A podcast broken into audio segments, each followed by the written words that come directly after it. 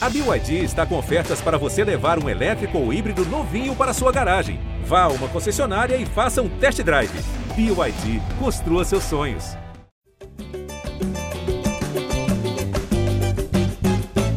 Fala, torcedor alvinegro! Tá começando o episódio 165 do podcast GE Botafogo. Eu sou o Luciano Melo.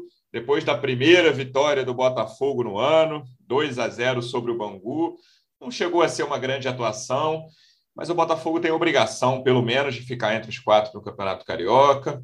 Acho que seria ruim ficar duas rodadas sem vencer, conseguir os três pontos, mas tem algumas consequências, causas e consequências desse resultado que a gente vai debater aqui nesse podcast. Estou recebendo um dos setoristas que cobrem o dia a dia do Botafogo no GE, como é que você está, Taiwan Leiras? Seja bem-vindo.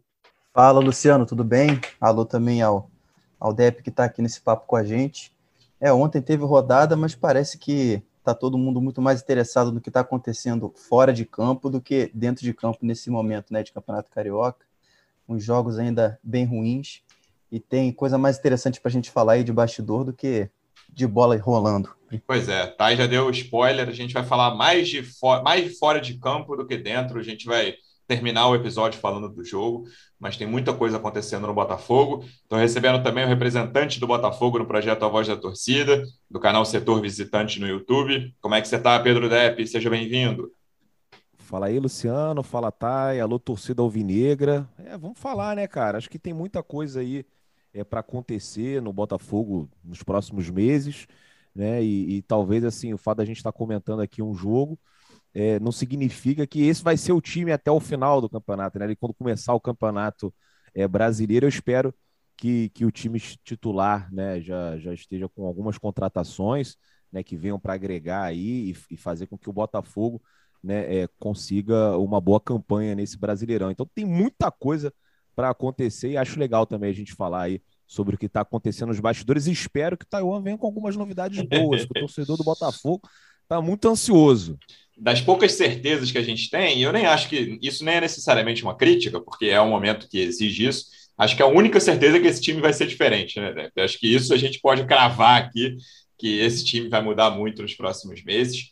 E aí, tá, eu queria começar contigo falando sobre esse momento que o Botafogo vive, né? O Botafogo está prestes aí, acho que faltam horas para cair o, cair o tal primeiro Pix de 50 milhões, o primeiro aporte lá do contrato de mútuo que foi feito, o chamado empréstimo ponte, e aí o restante de todos os outros aportes, seja esse ano ou nos próximos anos, vem depois da assinatura em definitivo, que tá, cujo prazo final ali é o meio de março, talvez início de março a coisa já esteja resolvida. O André Chame tinha falado em 28 de fevereiro, enfim, até o fim de fevereiro. Primeira quinzena de março, vai lá, deve ser assinado o contrato em definitivo. E aí, em meio a essa, a, essa, expectativa pela chegada do dinheiro, já que o contrato de mútuo foi assinado na semana passada, e eram cinco dias depois dele, o Botafogo tenta se reforçar, né? O Botafogo fez algumas contratações já, quando ainda não tinha nem sido aprovada a compra do, do futebol pelo Textor, né, nem no Conselho, nem na Assembleia Geral. E agora o Botafogo tem um novo degrau no futebol brasileiro em 2022. Claro que a gente não sabe como isso vai se refletir dentro de campo, mas financeiramente o Botafogo está numa prateleira nova em relação ao que estava nos últimos anos. E tem muita coisa acontecendo em relação a isso, né, Dep e o Netai?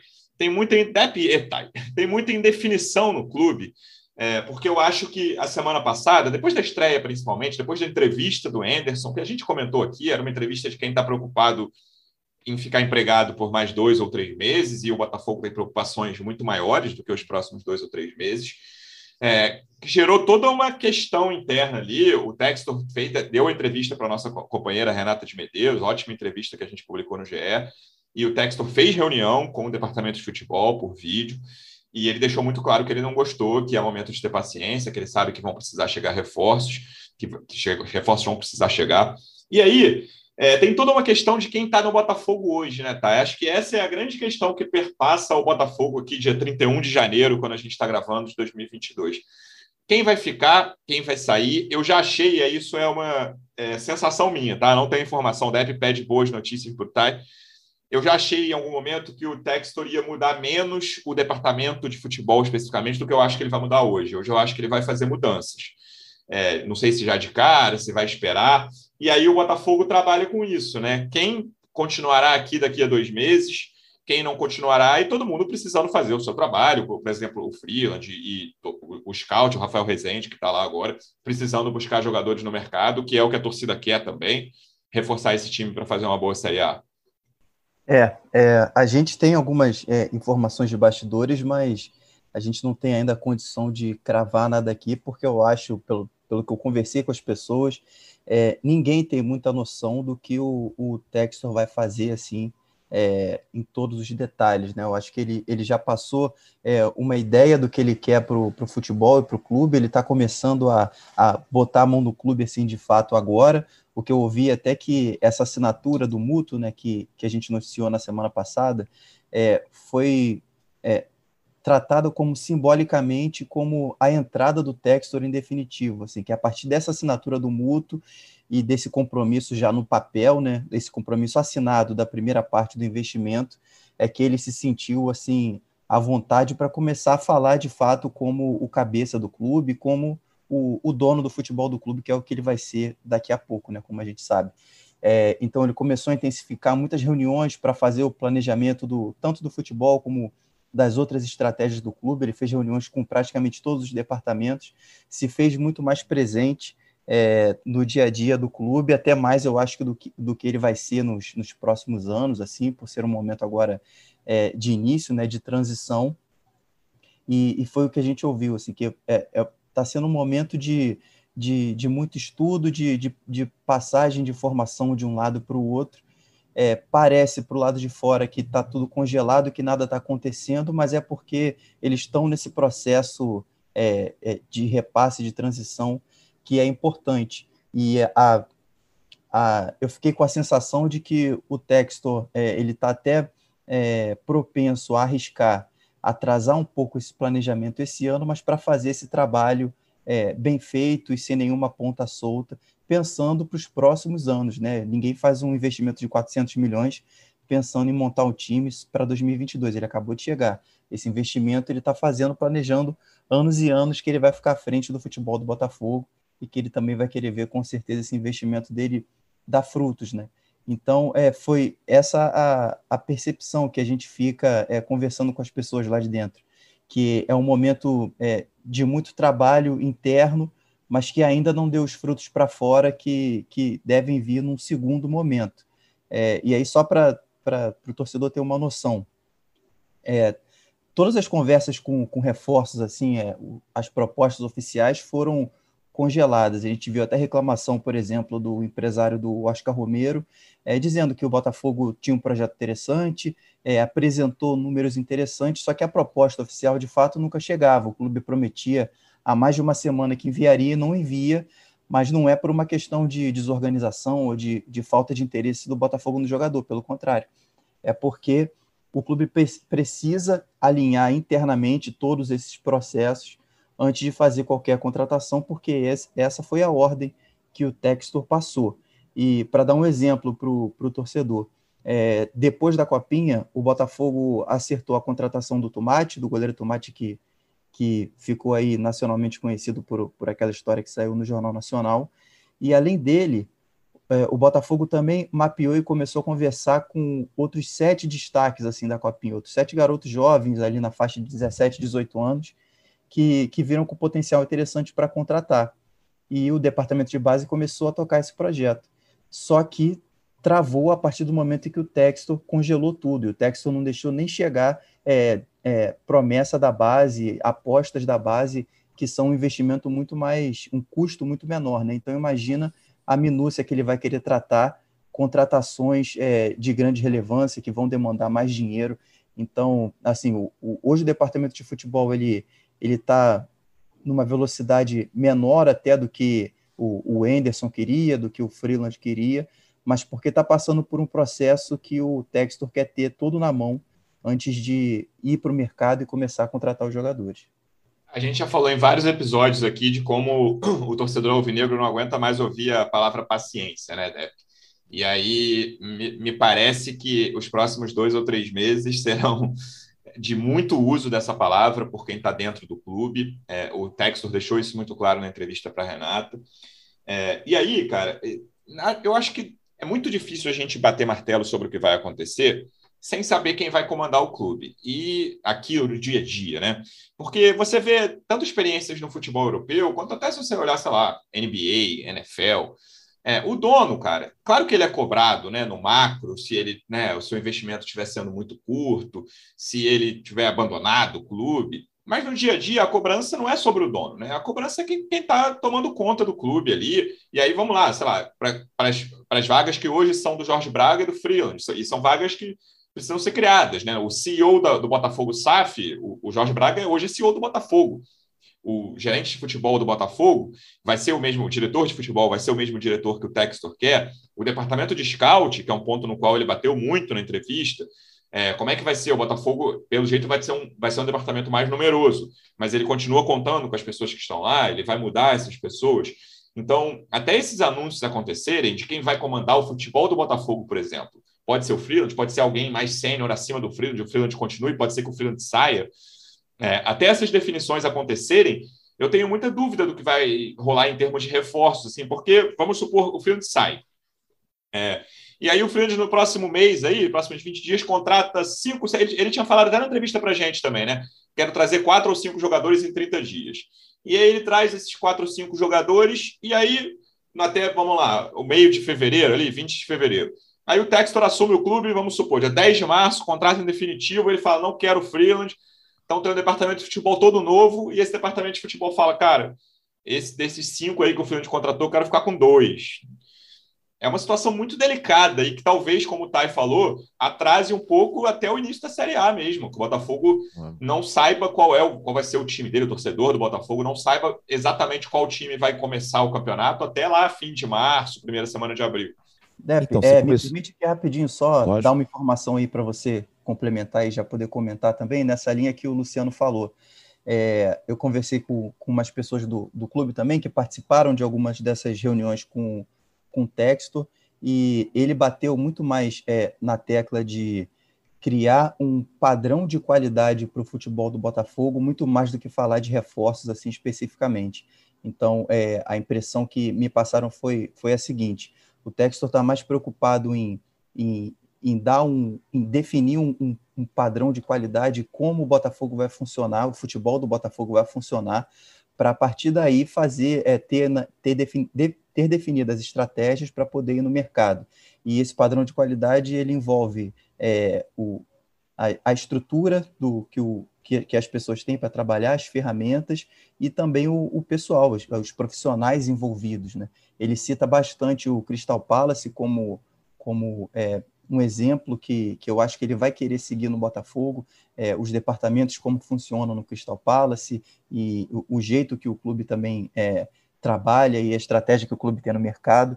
Então, ele dá muito mais essa noção, que ele quer, é, primeiro, colocar tudo que vai ser a base do Botafogo, a base de trabalho do Botafogo, para partir daí ir nos alvos especificamente, né? Acho que vai na linha do que o Luciano falou.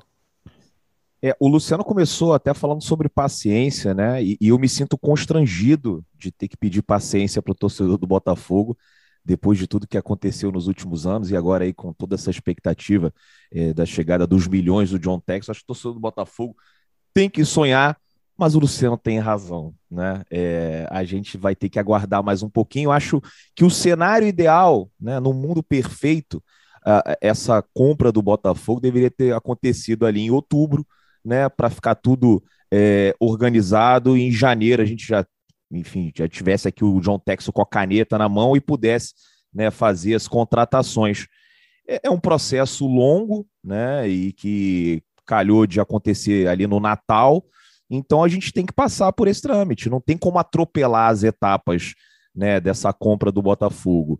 E, infelizmente, a gente tem aí um campeonato brasileiro começando em abril e com uma janela de transferências agora também é, fechando acho que na segunda rodada do campeonato, né? Então é muito importante a gente conseguir. Incluindo transferências é... internas, que era uma coisa que não tinha, né? A gente tinha, sempre Isso. teve a transferência externa, mas agora a CBF determinou duas janelas ao longo do ano, então depois da segunda da Série A, o Botafogo só vai poder contratar, Botafogo e todos os clubes só vão poder contratar lá pra, na virada do turno. Pois é. E, então, assim, complica por esse lado, assim, do timing da negociação. Mas o que, que a gente vai fazer? Ah, então não quero mais SAF, não quero mais John Textor, porque o, o, o tempo ali que começou a negociação, que foi concretizada, não foi legal. Não, era o que deu para fazer, né? E, e é um processo que eu acho até que foi mais rápido do que eu apostava, né? Então, assim, infelizmente, é, o time agora no estadual é, não vai ser aquele time que o torcedor do Botafogo quer assistir. Eu acho que, inclusive, a gente tem que tratar esse, esse estadual aí como laboratório. Depois a gente vai falar um pouco mais né, é, sobre esse jogo.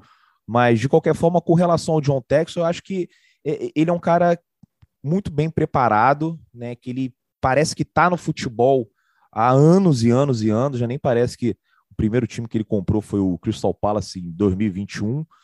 É, se você for comparar com os dirigentes né, que passaram pelo Botafogo, né, o Montenegro ficou 30 anos é, no clube. O John Texel está aí há duas semanas e, pelas entrevistas dele, parece que é o contrário, né? Que o Montenegro está aqui há duas semanas e o John Texel está há 30 anos, porque domina tudo. Né? Ele sabe exatamente o que ele tem que fazer, quais são as etapas, como são os processos, e ele tem os meios, ele tem os recursos para conseguir fazer isso. Eu achava, e assim, nesse momento, tudo é, é, na base do achismo, não tem como a gente cravar nada.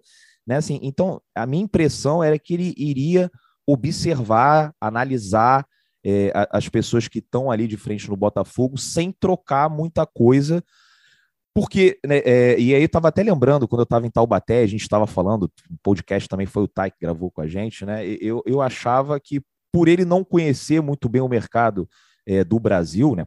É a impressão que eu tinha, que ele não ia chegar mudando. Ah, vou mudar o Freeland, vou contratar outro. Mas é contratar quem? Não conhece. Né? De repente era melhor deixar o Freeland aí um tempo, avaliar e com mais tempo ir atrás de um outro nome. Treinador, a mesma coisa. Só que eu acho que ele já está ligado em tudo que acontece aqui. Eu acho que ele estudou muito o Botafogo, ele sabe muito o que está acontecendo. Essa entrevista com a Renata foi muito boa né? Que a gente pôde ali é, entender como é que está funcionando isso. Os caras do Crystal Palace estão fazendo análise dos nossos jogadores. Então, assim, ele realmente vai fazer um aporte de 400 milhões, ele não quer perder dinheiro e está certíssimo. Então, eu achava que ele não faria como fez o Ronaldo. O Ronaldo mudou tudo no Cruzeiro, né? Mas o Ronaldo já era um cara que conhece muito bem o mercado nacional, né? É, tem muitos contatos, relações aqui no Brasil, e eu achava uma, uma coisa mais factível, tanto é que aconteceu. Com o John Tex eu achei que ia guardar, mas agora, ô Luciano, como você falou aí, eu não sei o que, que vai acontecer, mas eu acho que tem grande chance né, da gente ver algumas mudanças até antes do Campeonato Brasileiro. Né, e pode passar por diretor, pode passar até por treinador.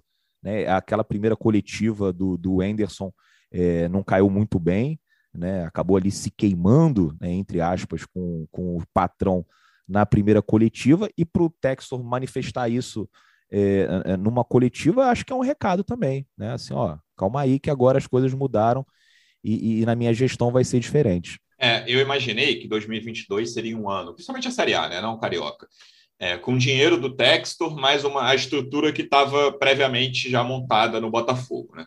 É, e eu estou imaginando agora, com as evoluções das últimas semanas, que vai ser um dinheiro do Textor e uma estrutura, pelo menos, semi-montada pelo Textor. Assim. É, e aí vamos falar de nomes, como você falou. Eu achava que o Botafogo começaria, quase, quase tinha certeza de que o Botafogo começaria o, Botafogo, o brasileiro com Freeland e Anderson. Hoje eu tenho dúvidas. Eu tenho dúvidas se os dois é, continuarão no cargo, e aí pelo Textor. Né? Não estou falando, não estou nem avaliando a qualidade do trabalho deles nesse momento. Acho até que os dois têm no currículo acesso, que em certo momento ali pareceu muito difícil. O Freeland tem um currículo, começou o ano ali muito mal, ele também montou aquele elenco, mas eu já não sei, assim, até o próprio departamento de scout, né, acabou de ser contratado o Rafael Rezende, o Bruno Nossi, o Botafogo reforçou é, esse departamento, mas esse, para mim, parece outro lugar que vai chegar muita gente. Eu espero até que os dois que acabaram de chegar continuem, é, imagino que seja tendência, não tenho informação sobre isso, mas que seja um departamento que seja muito ampliado, porque ele falou sobre isso, né, tá? Eu preciso, eu quero criar uma organização bem estruturada de scout, não quero só ganhar o próximo jogo, esse não é o meu objetivo. Então, é, mas por um lado, e claro que isso é natural, é, isso gera uma incerteza nos profissionais, nas famílias deles, né? Você está pensando, pô, eu, será que em abril eu vou continuar ganhando esse salário e levando esse dinheiro para minha, minha mulher, para os meus filhos, para meus pais, enfim, é, para quem todo mundo, quem trabalha no futebol, num clube grande como o Botafogo, certamente ajuda muita gente. Então, gera uma incerteza ali que, não só na torcida, como o Pepe falou da paciência, é, é uma coisa que só aumentou no clube de um mês para cá, né? Em alguns pontos ali, em algumas funções, essa incerteza de será que daqui a dois meses eu vou continuar trabalhando no Botafogo? É, pois é, o que a gente ouve muito também nessas especulações sobre reforços, a gente sempre procurando informação e, e a gente é, sabe que alguns dos nomes que, que o Botafogo busca, eles vêm do, do futebol europeu, né? E o que a gente escuta muito é, é, é do disse-me-disse, é, é, o pessoal falando, ah, é, as pessoas do Textor foram em, em, em, tal jogador, as pessoas do Textor, Textor estão buscando algum jogador experiente na Europa, é, dando a entender que, que esse processo está acontecendo paralelamente à, à busca do, do departamento de futebol, é, entre aspas, oficial, né, do Botafogo, que, que a gente já sabe que está buscando alguns nomes, né, o Elkson, o Rafael Carioca, o Oscar Romero, o Luiz Adriano, são os nomes aqui do, do, do nosso mercado que a gente sabe que é, estão na, na mira né, do Botafogo. Ao mesmo tempo, a gente ouve também que, que a equipe do Textor estaria é, mapeando outros jogadores e, e, e talvez até começando algumas negociações o que vai também de encontro ao, ao, ao que você está falando, né? Mas é fato que a gente não, não sabe ainda. É, acho que é, eu, eu ousaria dizer que nem os, os, funcionários do clube sabem exatamente ah, o que vai acontecer é, nesses acho que próximos dá cravar meses. Isso, é. é Sabe-se que o Textor quer mudar muita coisa, ele não deixou ainda claro se essas mudanças envolvem é, uma, uma revolução ali em termos de, de pessoal, de funcionários, mas sabe-se que ele não está 100% satisfeito como o clube funciona hoje e ele quer muitas mudanças. E a gente vai saber nos próximos meses, nos próximos dias, se essas mudanças envolvem também é, não só a chegada de profissionais, mas também a saída de outros. É, voltando ali ao, ao apelo né, por, por paciência para o torcedor, que você já falou, o DEP também, e que é muito difícil de pedir, mas é, vale também a gente dar o contexto de que o Botafogo não trouxe reforços ainda, não apenas porque o, o Textor resolveu congelar tudo. É, não trouxe porque o Botafogo, mesmo sem ele, já não teria o dinheiro para contratar esses reforços. Né? É bom sempre a gente lembrar isso também. O, o, Botafogo tem um aporte inicial de 50 milhões, terá mais 100 milhões após o, a assinatura do contrato definitivo, e parte desse dinheiro vai ser para reforços. Só que se o Texo não tivesse aí, esse dinheiro não existiria, e se ele não estivesse aí, o Botafogo só teria as receitas referentes à Série A a partir de abril. Então, a situação que o Botafogo está hoje seria ainda pior sem o Textor e já não teria condições de, de, de fazer grandes investimentos no mercado. Então, o Botafogo não está só atrasado porque o investidor é, não, não gostaria de liberar nenhum dinheiro agora, ou quer fazer uma contratação com, com um pouco mais de, de estudo e com um processo mais estabelecido. É porque o clube está numa situação muito difícil, por isso teve que se colocar numa, na condição de, de vender o próprio futebol ao investidor e já não teria o dinheiro para fazer é, os investimentos que a torcida tanto quer. Acho que é bom também dar esse contexto. É, e aí a gente, eu até falei na semana passada que eu imaginava que os primeiros nomes, nomes de reforço chegassem essa semana, e eu já tenho dúvida, né? Por causa disso, eu imagino até que antes do, do contrato definitivo já tem alguma definição de nome para comandar o futebol, sabe? Com freelance ou sem freelance, de nome Luciano, do texto. É, não, é, é, é, é, com relação a isso que você está falando mesmo, né? Porque é, é o Cruzeiro não está mais ou menos no mesmo processo com a gente, de Sim. due diligence, e o Ronaldo já mudou tudo lá, né? Inclusive quem manda no futebol, né? Paulo André, Pedro Martins. Pois é. Então eu acho que. Contratou assim, treinador novo. Isso, contratou. É, enfim, já fez um monte de coisa. Está ali revolucionando o, o, departamento de futebol do, do Cruzeiro, né? Então. É meio estranha essa situação que a gente está, né? Tudo congelado. Essa questão que o Tai falou aí dos garotos é, que viriam aí para jogar nas divisões de base, isso eu não sabia. Também acho uma informação importante para a gente saber que tá tudo parado mesmo no Botafogo. Né? Então, o torcedor aí que está sonhando com o Romero, com o Elkson, com o Rafael Carioca, né? Até o próprio Texo, né? Apareceu no Twitter aí, tá direto. O homem tá on, falou sobre essa questão da negociação do, do Elkson, que não tá rolando nada agora, mas que no futuro, de repente, pode até acontecer. E, e, e então, assim, estamos vivendo aí um momento estranho, esquisito. E aí a gente até entende um pouco né, a, a, as falas do, do Anderson Moreira, né, quando ele, ele, critica ali a transição, porque deve dar até uma agonia ali para o funcionário que está trabalhando sem saber o que vai acontecer é, no, nos, nos, próximos meses, próximos dias até, né, com essa, muitas incertezas com relação ao plantel, e até se o cara vai ficar ou não vai ficar. Não, sem dúvida alguma, cara. Isso é natural de qualquer ser humano, né? Se você tem dúvida de se você vai estar empregado daqui a dois meses, sua cabeça fica tensa, não tem como. Você está ansioso. Isso aí é, é completamente natural. Entendo todo mundo, seja jogador, seja comissão técnica, seja dirigente.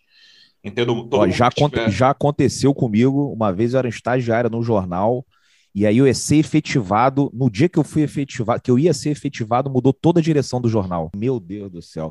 E aí ficou assim, duas semanas, os caras, não, calma, calma, vamos ver, vamos ver. Acabou que deu tudo certo. Mas eu fiquei duas semanas aí pirado. É, cara, é, é muito natural e eu espero também, é, acho que é importante ter essa definição de quem vai comandar pelo menos o futebol do Botafogo, sabe? É, espero, acho que vale o Textor. Ele até falou para Renata que deve vir ao longo em fevereiro ainda pro, no, no, Rio de Janeiro de novo. Então, eu acho que é importante que seja não, não, necessariamente presencial, mas que ele faça esse anúncio. Ele gosta do Twitter, né? Tá botando até garoto colombiano de 17 anos ali na fita do Botafogo via Twitter. Então, eu acho importante que esse anúncio seja feito logo para isso, né? Para o Botafogo poder planejar o 2022 dele. Claro que é um investimento de longo prazo e tal, mas o Botafogo precisa começar a Série A com um time diferente que tem hoje. Acho que isso vai acontecer. Então, esse, essa definição de quem vai comandar o departamento é muito importante, é fundamental e é urgente. É, vamos falar um é, pouco. Para dar só uma. Perdão, Luciano. Para claro. dar só uma, é, uma esperança, um sentimento um pouco mais de, de alívio aí para quem está agoniado com, com esse processo. Tenho certeza que, se não todo mundo, a maioria da torcida deve estar. Tá, é, eu conversei ontem com, com uma pessoa que participa ali do, dos trabalhos internos que me falou que é, esse, esse, momento, né, que é, é da transição, né, para a assinatura do contrato definitivo, é o momento de repasse dos ativos é, do Botafogo para a empresa que foi criada. É, me disseram que está bem avançado, que deram prazo até final de fevereiro, mas se continuar nessa pegada, é possível que saia até antes desse prazo, ainda no, é, no andar ali de fevereiro porque tem poucas bolas divididas ainda que eles estão tratando. A maioria já está bem conversado e está bem, e tá bem exposto. E, e o Botafogo, é, o que me falaram é que o Botafogo tem uma vantagem nesse processo e por isso está mais adiantado que o Cruzeiro nessa questão de, de papelada e de, e de venda definitiva da SAF, que o Botafogo é, se estruturou e, e, colocou a realidade toda certinha para o investidor antes de, antes de é, finalizar esse acordo, né? Então não está tendo nenhuma surpresinha de última hora. É, tem algumas questões ali para ser definidas, como o CT, que foi é um investimento dos irmãos Moreira Salles, o espaço o Lunier, é, alguma modalidade ou outra que pode ficar para o clube ou pode ficar para para a empresa, né, como por exemplo futsal, futebol feminino, etc., ou o que pode ser um investimento ali dividido entre o clube que vai ficar e a empresa que não vai. Então, tem algumas poucas questões em aberto ainda para finalizar essa papelada, assinar e aí colocar mais 100 milhões além dos 50 que vão entrar né, esse ano. É isso. Vamos passar então para o jogo, Depp. Quem, quem não te acompanhou nas redes sociais, quem não viu seu vídeo, é, você tem uma discordância teórica antes de entrar em campo sobre a escalação que o Botafogo levou a campo ontem. Eu tenho, Luciano, e não é porque assim, eu fiz uma crítica pontual a uma opção do Enderson que eu odeio o Enderson, que eu quero que o Enderson caia. Pelo contrário, gente, já vou aqui antes falar, tem que contextualizar, tem que explicar muito bem, senão as pessoas já acham, olha, cara, ele quer que o Enderson. Não, o Enderson acho que fez um excelente trabalho no passado, tem ótimos números e acho que seria justo que ele ficasse até os reforços chegarem para ele ter tempo de trabalhar. Mas eu não gostei da, da, da, escalação de ontem, eu não gostei da entrada do Felipe Ferreira. Felipe Ferreira, se você for lembrar, no ano passado, ele jogou sete minutos com o Anderson.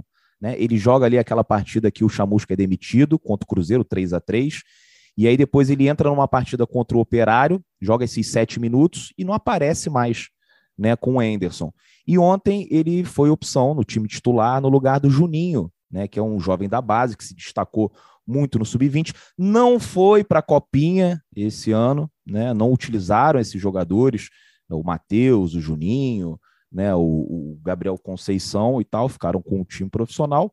E aí, depois de um jogo ruim, e isso não tem como né, a, a, gente esconder, ele não fez um, uma boa exibição na estreia contra o Boa Vista, né, ele foi sacado para a entrada é, do Felipe Ferreira, um cara que já mostrou em 2022, em 2021, perdão, que não é útil para o time, assim, que a gente não pode é, projetar o 2022 com o Felipe Ferreira no elenco. Num, a gente vai ficar num, com ele. É, num degrau maior que o Botafogo vai jogar a Série A, né? Exatamente, num degrau maior que o Botafogo vai jogar a Série A. Então, assim, na Série B não rolou, então por que, que vai botar o, o Felipe Ferreira? Esse tipo de coisa me deixa profunda, profundamente irritado. E, e, quando eu vi a escalação, me lembrou aquele Botafogo e Resende, é que a gente ganha de 3 a 0. Aí se você for pegar a, a, a manchete aí do GE, era Botafogo é, vence Resende com um show de Nazário e Matheus Babi, que eram caras que a gente sabia que eles não iam continuar no uhum. Botafogo, que eles não faziam parte do projeto Botafogo 2021. Então é o tipo de coisa que não faz sentido. Né? É, é, é, parece que ali existe uma preocupação maior é, com o emprego, que assim, também não vou ficar julgando cara, ele é opção dele, e, é, e realmente aqui o mercado de treinadores aqui é muito agressivo, o cara perde três jogos, já vem um, um, o dirigente demite, né? Mas, assim, como torcedor, como uma pessoa que vai ao estádio, como um cara que vai acompanhar esse Botafogo até o final dessa temporada, pô, não dá para entender, não faz sentido, na minha opinião, né, que o, o Felipe Ferreira é, seja testado no jogo desse, que entre como titular no jogo desse. Bota o Juninho, cara. É um momento. Eu acho que o Enderson, com aquela entrevista, ele acabou se colocando num lugar de muita pressão que não existia. Né? Acho que o torcedor do Botafogo é, é tava, teria paciência, né? ele entenderia que nesse momento de transição, enquanto o John Texon não chega, talvez a gente não fosse conseguir os melhores resultados, né? Mas e, e, ele queria ver esses moleques da base. Pô, ontem o Matheus Nascimento fez uma baita partida, faltou o gol, mas jogou muito bem. O Breno já entrou também, é, jogador que veio ali do Gás jovem e fez uma boa exibição, né? Então, é, o, o Vitinho achei que até começou bem, depois foi ficando nervoso, e, e, e, acabou assim, sei lá, no, no geral eu daria uma nota 5,5 para ele, que não é uma nota alta, mas tem que jogar mais vezes, tem que ter oportunidade. E a oportunidade para você colocar esses moleques é agora, porque depois você vai botar o Juninho contra quem? Contra o Corinthians em Itaquera, contra o Palmeiras no Allianz. Então, é, eu acho que é fundamental esses moleques terem minutos de jogo nesse campeonato carioca para a gente entender, perceber se eles podem continuar no clube ou não nesse, nessa temporada e fazer o que o Botafogo já fez outras vezes com sucesso, quando emprestou o Rabelo para o Náutico, emprestou o Sassá para o Náutico também. Né, o próprio Canuto passou uma época ali no Boa Vista. Então, assim, o Juninho serve para Botafogo agora? Não sei, vamos testar no Carioca. Ah, não serve, então empresta para um outro time e tá tudo certo. Agora, porra, escalar o Felipe Ferreira, aí, meu irmão, é uma sacanagem aí com, com os poucos torcedores que foram no Campeonato Carioca, né, né, nesse jogo aí de domingo, Campeonato Carioca. Eu nem imagino, depois, se quiser, a gente pode falar até de torcida, porque o próximo jogo é quinta-feira, seis horas da Isso. tarde, meu irmão. É complicadíssimo, Luciano. Mas essa é a minha bronca com o Anderson, pontual, com relação à escalação do Felipe Ferreira né, no jogo de ontem. É uma coisa que eu não consigo entender e me deixa irritado, sim, mas não sou contra o Anderson, nem quero que ele seja demitido. É, lembrando que, tirando a mudança da lateral, né, por causa da lesão do Rafael, o Anderson mudou mais três jogadores. Saíram Romildo, Juninho e Luiz Fernando do time titular, entraram Breno, Felipe Ferreira, que o Depp já comentou, e o Vitinho. Foram os três que jogaram titulares que não tinham jogado na estreia, tirando o Daniel Borges. E aí, o Depp até já falou dos dois, é, Thay. Eu acho que Breno e Matheus Nascimento foram as melhores notícias do jogo. Assim, o, claro, claro que está muito cedo, o Breno tem né, um jogo com a camisa do Botafogo.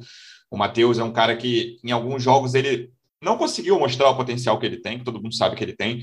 Mas esse jogo de ontem, claramente, você vê assim, pô, esse moleque sabe jogar bola. Com a idade que tem, o que ele está fazendo dentro de campo, esse moleque tem muito futuro.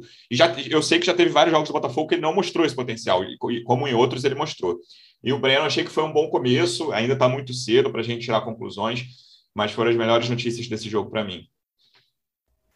É, para mim o, o Breno foi, foi o melhor do jogo, é seguido do, do Matheus, apesar de, de nenhum dos dois estarem ali inseridos no, no contexto dos gols, né, que deram a vitória para o time. Eu acho que foram assim o, o, os jogadores que, que, que mais saltaram aos olhos assim. O Breno porque é numa posição que, que o Botafogo é, ficou carente, né, a partir de 2022, porque perdeu o, o Oyama que, que, que, fazia bem ali a função, o clube tentou segurar e, e não conseguiu. O Barreto ainda não tem condição de jogo e, e, e eu tenho dúvida se, se ele também vai, vai segurar essa bronca, assim, ou se ele pode segurar a bronca sendo titular absoluto no, numa Série A. O Pedro Castro também saiu e, e eu não via tanto potencial assim, então sendo um jogador jovem que, que mostrou ali que tem uma, apesar de, de não ser tão alto assim, né, tão forte como, como o Depp gostaria, talvez ali, passando na, na régua do 1,85, não sei, mas mostrou que tem um, um, vigor físico ali, que tem velocidade, que, que tem uma recuperação boa e que não, também não tem medo de, de tentar uns passos mais arriscados, né? Não é aquele cara que fica tocando só de um lado para o outro no campo. É claro que foi só um jogo contra o Bangu, que, que não está nem, nem perto do nível que, que o Botafogo vai, vai enfrentar aí nos momentos mais importantes da temporada. É, vale lembrar que o Bangu também é um, é, além de ser um, um, time de menor investimento do Rio, é um time muito novo também, né? tem uma média de idade de 21 anos. Mas é um primeiro teste, foi uma primeira impressão que ele deixou, uma primeira impressão muito boa.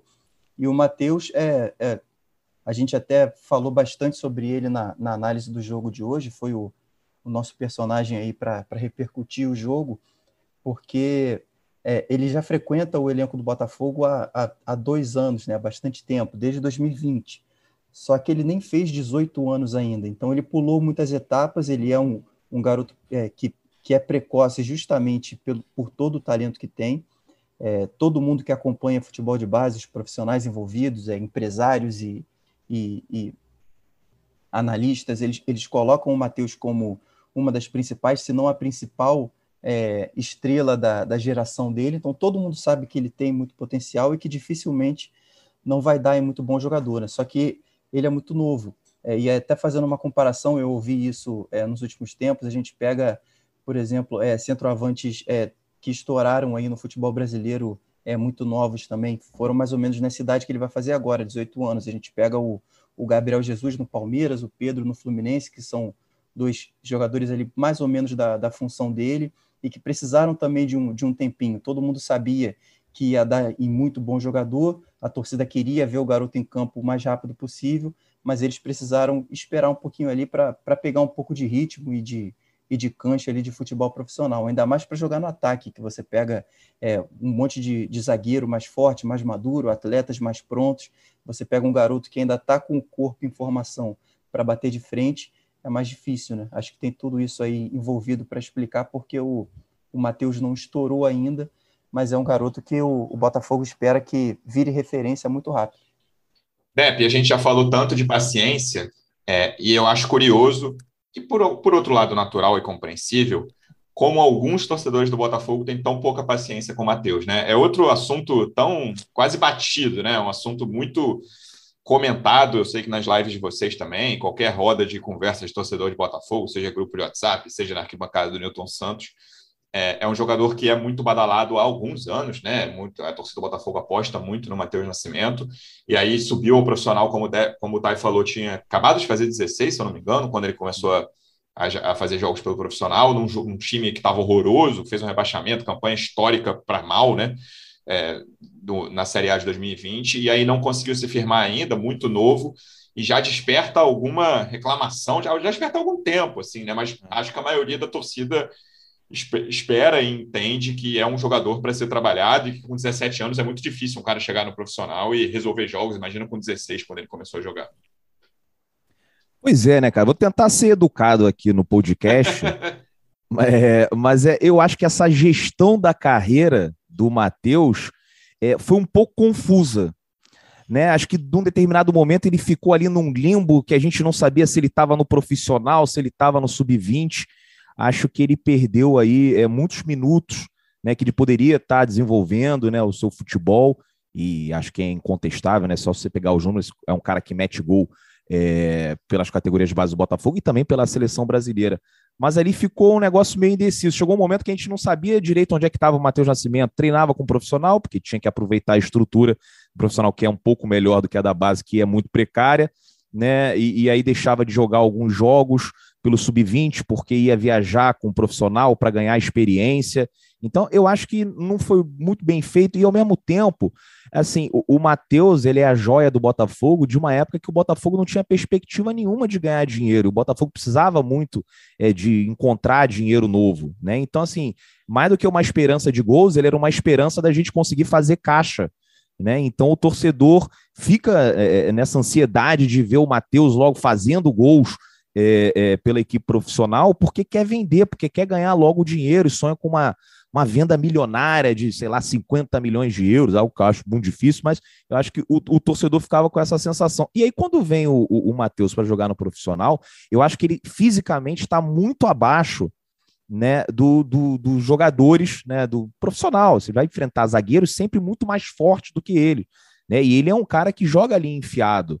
Né? E, pô, tem só 17 anos, gente né? Assim, é, precisa ali, obviamente, passar por um trabalho né, de reforço, né? E, enfim, com o tempo eu tenho certeza que a gente vai conseguir colher esses frutos, mas eu entendo também o lado do torcedor. Eu discordo, né? Acho que o cara que fala mal do Matheus Nascimento, acho que está exagerando um pouco, né? Tem assim uma certa má vontade. Tem uma galera que protege muito os jogadores da base, tem uma Isso. galera que não suporta os jogadores da base, né? Assim, é normal, faz parte do futebol, mas eu confio demais no Matheus Nascimento, acho que tem um baita potencial e o Botafogo precisa trabalhar bem a, a, a carreira dele, né? Não só o Botafogo, como também as pessoas que estão ali com ele, né? O staff do Matheus, precisam planejar isso melhor. E eu confio que com o John Textor, que já demonstrou que tem um olhar né, diferenciado ali para as categorias de base, né, a entrevista aí que vocês. Não sei se. Acho que não, não foram vocês que fizeram, ele foi, foi para um, um, jornal britânico, mas o Luciano falou aqui no podcast, né? Ele falou que é, no Crystal Palace ele visitou duas vezes o CT do profissional e foi 12 vezes Exatamente. na academia dos jovens, né? Então, acho que com o John Tex, pô, o cara sabe também que tem potencial de venda enorme, né? Então vão trabalhar muito bem o Matheus Nascimento. Acho que só vai melhorar. Agora, precisa fazer um golzinho, né, cara? Precisa fazer um golzinho para é. calar um pouquinho aí os haters, né? Que eles vão dar uma sossegada e ele consegue fazer esse trabalho com mais tranquilidade. É, acho que o Matheus Nascimento, enquanto rola essa indefinição fora de campo que a gente já comentou aqui, pode é uma das metas do Botafogo nesse Carioca. Acho que é esse desenvolvimento do Matheus Nascimento. Lembrando, então, que o Botafogo volta a jogar no péssimo horário de 18 horas na quinta-feira, né, Dep? Newton Santos contra o Madureira. É, o, é assim, esse Faz campeonato. O seu desabafo sobre esse horário, Débora. Não, pois é, cara. Esse campeonato é, realmente está, assim, acontecendo um show de horrores que a gente já imaginava, né? Os públicos muito abaixo da expectativa, e não só os do Botafogo, né? acho que na primeira rodada e todos os grandes colocaram ali em média 2, 3 mil pessoas, né? 2, 3 mil pessoas. E, cara, jogar quinta-feira, seis horas, não tem a menor explicação um troço desse. A menor explicação. Se fosse, ah, vamos encaixar tudo na televisão, mas esse pay-per-view do Carioca tem dois canais, né? E de qualquer forma, o Fluminense joga às nove, podia botar o Botafogo às sete, e o Fluminense às nove, seis horas. Se nesse último domingo a gente teve lá é, 3 mil pessoas, no jogo quinta-feira, às 18, quantas para ver campeonato carioca com esse preço que está hoje em dia, né? Que você tem a, o ingresso mais barato é 40 reais a inteira, com 20 a meia, né? Então, assim, muito complicado você é, vender esse produto, conseguir aí é, patrocinadores, porque parece que é um campeonato que nem quem está organizando faz muita questão, né? Tá ali, recebe o dinheiro ali das taxas ali do, dos jogos e tal, e os clubes vão levando isso aí porque tem que levar, não tem muita alternativa, e acaba que vira o campeonato carioca esvaziado, né? É, é, até uma, uma coisa que a torcida do Botafogo bateu muito ali quando o Jornal o Globo fez um, um, título, né? Aí o Botafogo vence campeonato esvaziado em 2013. Foi. Eu acho que esse aí, esse de agora é o campeonato esvaziado, que as pessoas não conseguem nem assistir o jogo na televisão. Né, que a operadora esquece de colocar o jogo do Vasco, que o jogo do Flamengo. O jogo do Vasco eu estava tentando é... ver em casa no sábado, no primeiro tempo, foi incapaz. Pois é, o jogo do Flamengo falaram que travou com 34 minutos. Cara, é uma piada, né? E tá o John Textor desesperado lá nos Estados Unidos, querendo ver isso, o jogo. Isso. E ele fala: gente, isso aí não é muito difícil, isso é fácil de resolver. Então vamos ver aí o John Textor chegando, se ele é, dá uma mão, uma ajuda aí e consiga fazer o Campeonato Carioca voltar a ser atrativo. Né? E também tem uma outra coisa é, que eu não gosto, que o Botafogo foi beneficiado na primeira rodada, que é essa inversão de mando. Né? Acho muito chato você jogar um campeonato praticamente todas as partidas no Newton Santos. A graça do estadual é você visitar a casa dos pequenos. Ontem um jogo maravilhoso lá do Cruzeiro na casa do Atletic, Atlético, né? No interior de Minas, um estádio pequeno, o cara com a escada no meio da arquibancada do Cruzeiro trocando o placar. Gente, isso, isso que é legal no campeonato estadual. Então, assim, me alonguei um pouco aqui na crítica, mas eu precisava desabafar sobre o Campeonato Carioca, que eu acho que tem um baita potencial né? Obviamente nunca vai chegar no nível de um torneio nacional, mas pode ser um dos melhores estaduais e hoje em dia é um dos piores. É, concordo. Tá muito, tem coisas muito básicas que não estão sendo entregues. Fala, Thay. Só para completar, o Textor estava reclamando que não conseguiu comprar o pay-per-view do Carioca porque não tinha CPF. então, se alguém achava aí que não tinha coisa que um bilionário não pudesse comprar, é. pensou errado. Dinheiro ele tinha, só não tinha o CPF. A história do Textor com o pay-per-view do Carioca. Então, com todas as questões e todos os pesares, a gente volta aqui depois desse jogo do Madureira, na sexta de manhã. E aí ver, torçamos por mais uma vitória do Botafogo e que as coisas se ajeitem fora de campo, né? Claro que com paciência, mas acho importante a gente ter essas definições logo de quem vai comandar o futebol do clube. Thay, obrigado mais uma vez pela presença e até a próxima. Amigo. Valeu, Luciano, valeu, Dep, valeu ao torcedor que acompanhou a gente aqui até o final desse papo. A gente volta na próxima. Dep, obrigado mais uma vez pela presença e até a próxima. Valeu, Luciano, valeu, Thay, valeu, torcida alvinegra, até a próxima. Torcedor Alvinegro, obrigado mais uma vez pela audiência. Até a próxima. Um abraço. Partiu, louco, Abreu! Bateu! Gol! Sabe de quem? Alvinegro, do Glorioso. É o GE Botafogo.